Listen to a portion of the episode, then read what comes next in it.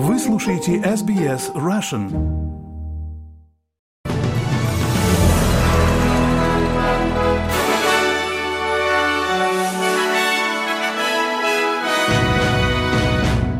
Здравствуйте, вы слушаете новости СБС. У микрофона Светлана Принцева. Пятница 6 января и главное в этом выпуске. Репатриированная партнерша боевика ИГИЛ была освобождена под залог по обвинению в терроризме. Третий день хаоса в Палате представителей США, где республиканец Кевин Маккарти проиграл уже несколько туров голосования. Украина отвергла предложение Путина о прекращении огня на Рождество. А теперь об этих и других событиях более подробно. Местный суд отпустил под залог женщину из Нового Южного Уэльса, обвиненную в терроризме за время ее пребывания в Сирии. Австралийская федеральная полиция утверждает, что Мариам Рад добровольно отправилась в Сирию в 2014 году, чтобы присоединиться к своему ныне покойному мужу, который покинул Австралию в 2013 году, присоединившись к террористической организации, зная о его деятельности и роли в этой террористической группе. Сегодня утром госпожа Рад предстала перед местным судом в Гриффит по обвинению в прибытии или нахождении в так называемой зоне, контролируемой исламским государством в 2014 году. Она подала прошение об освобождении под залог на основании исключительных обстоятельств, заявив суду, что у нее и ее детей посттравматическое стрессовое расстройство из-за пребывания в Сирии.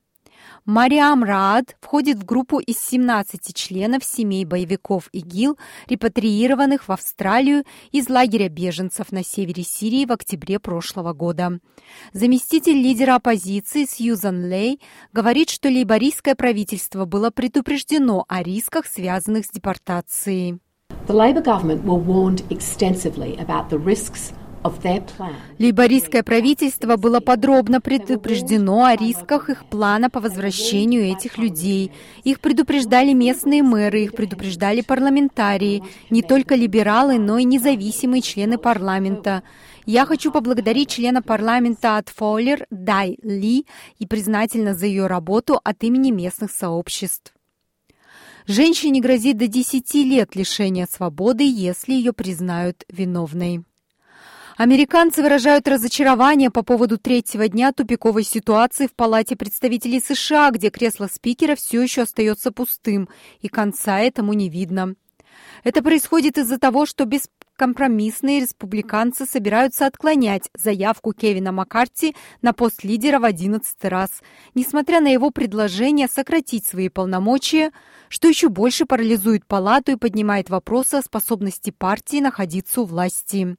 Копирайтер-фрилансер и демократ Натали Кунс говорит, что отчаянно желает, чтобы все это поскорее закончилось. Это действительно выматывает наблюдать за этим. Вы знаете, прошла неделя, это первая неделя Нового года. Есть много вещей, которые не были сделаны, потому что республиканская партия упорствует.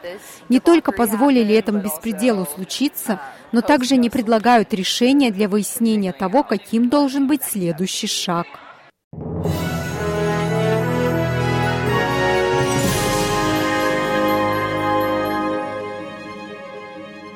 Вы слушаете новости СБС.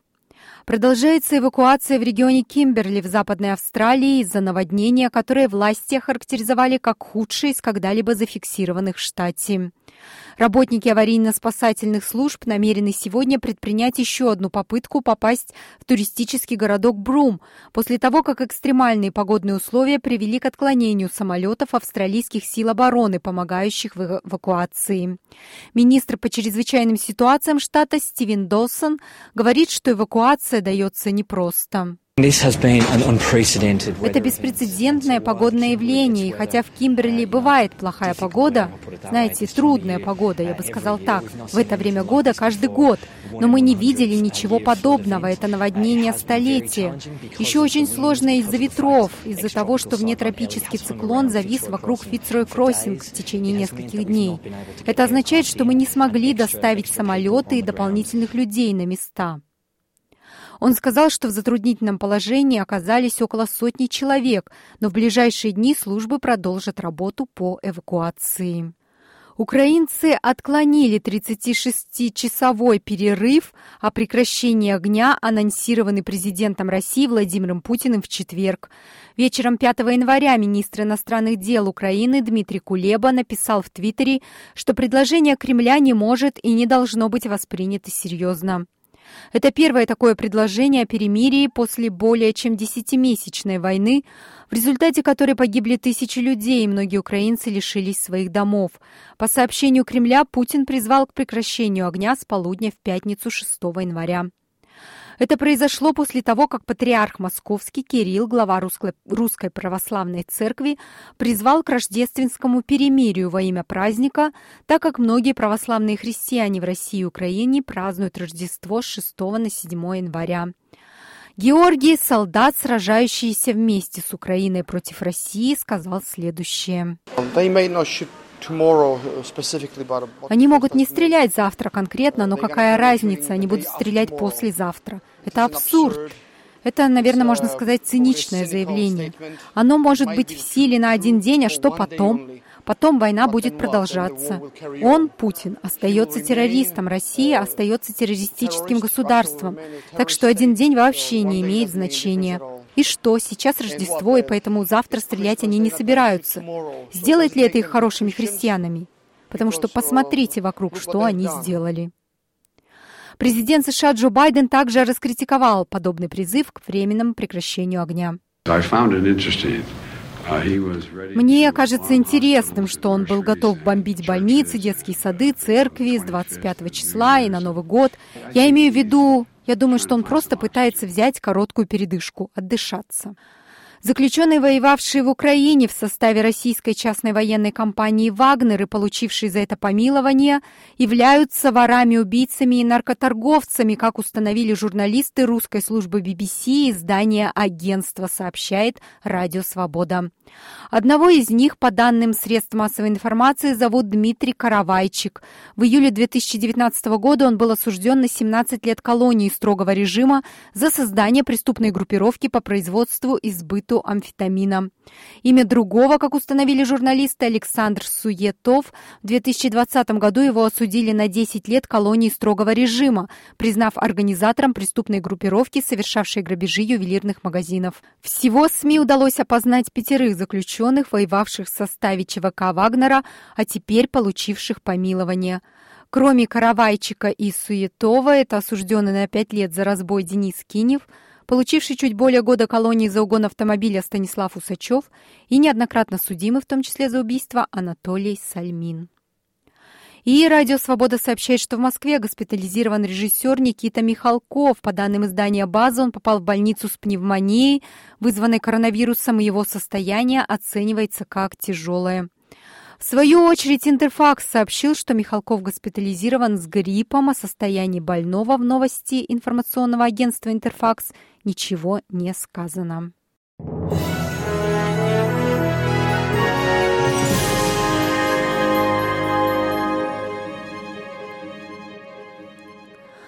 Вы слушаете новости СБС. Новые данные показывают, что экономика Австралии может столкнуться с трудностями, поскольку рост населения, по прогнозам, замедлится в течение десятилетия. Число пожилых людей увеличится, а ограничения, введенные из-за COVID-19, снизили миграцию. Данные Центра изучения популяции показывают, что пандемия значительно повлияла на население страны, в основном из-за закрытия границ, ограничивающего миграцию и оказывающего давление на сокращающееся количество возрастных работников. По мере того, как люди будут жить дольше, им потребуется больше медицинских и других государственных услуг, что создаст нагрузку на экономику и затруднит балансирование бюджета. Данные показывают, что средний возраст австралийцев вырос с 38,4 лет до более чем 40 лет в течение десятилетия. Казначей Джим Чалмерс рассказал ABC News, что для правительства важно поддерживать рост рабочей силы. Одна из самых важных вещей, которые мы можем сделать и которую мы делаем, это создавать такую рабочую силу, которая сможет поддерживать наше население, которое становится больше, но также немного стареет. И некоторые из этих тенденций изменились. Ковид усугубил ситуацию. Поэтому большая часть наших усилий в этой области направлена на то, чтобы обеспечить обеспечить правильную настройку рабочей силы. Вот почему уход за детьми, дошкольное образование так важны. Вот почему навыки и обучение имеют решающее значение.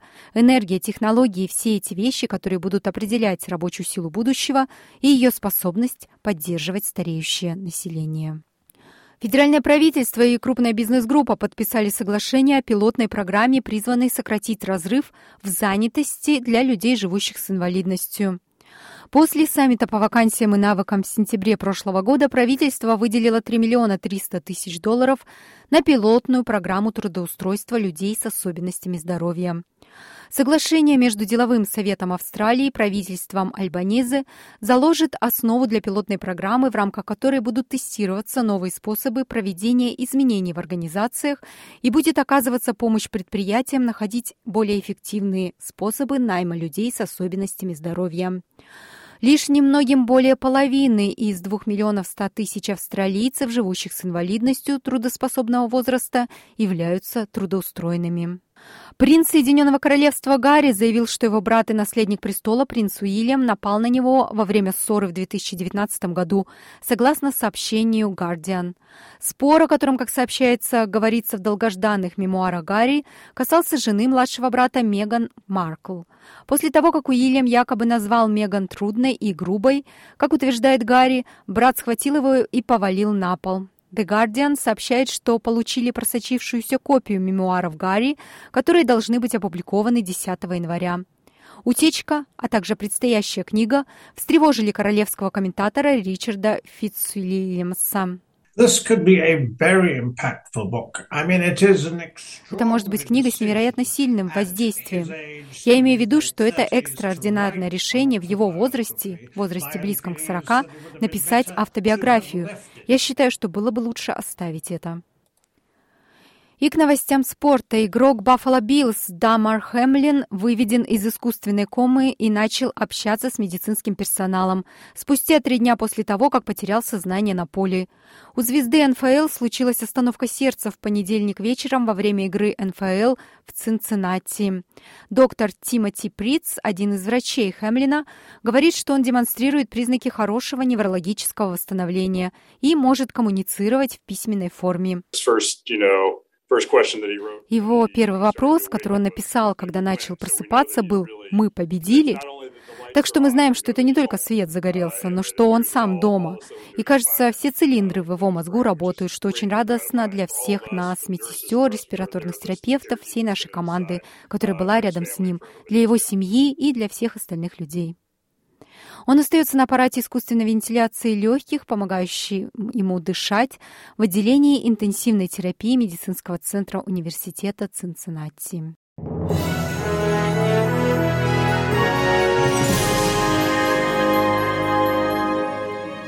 И в завершение новостного выпуска курс валют и прогноз погоды. Австралийский доллар торгуется на отметке 68 американских центов, 64 евроцента и 48 рублей 84 копейки. В Перте переменная облачность 32, в Аделаиде солнечно 31, в Мельбурне преимущественно солнечно 26, в Хобарте облачная погода 19, в Канберре переменная облачность 21, в Лангонге дожди также 21, в Сиднее тоже дожди 25, Ньюкасле дождливо 23 градуса, в Брисбене переменная облачность 29, в Кернсе дожди, возможны грозы 31, в Дарвине тоже дожди, тоже возможны грозы, температура составит 31 градус. Это были все главные новости СБС к этому часу.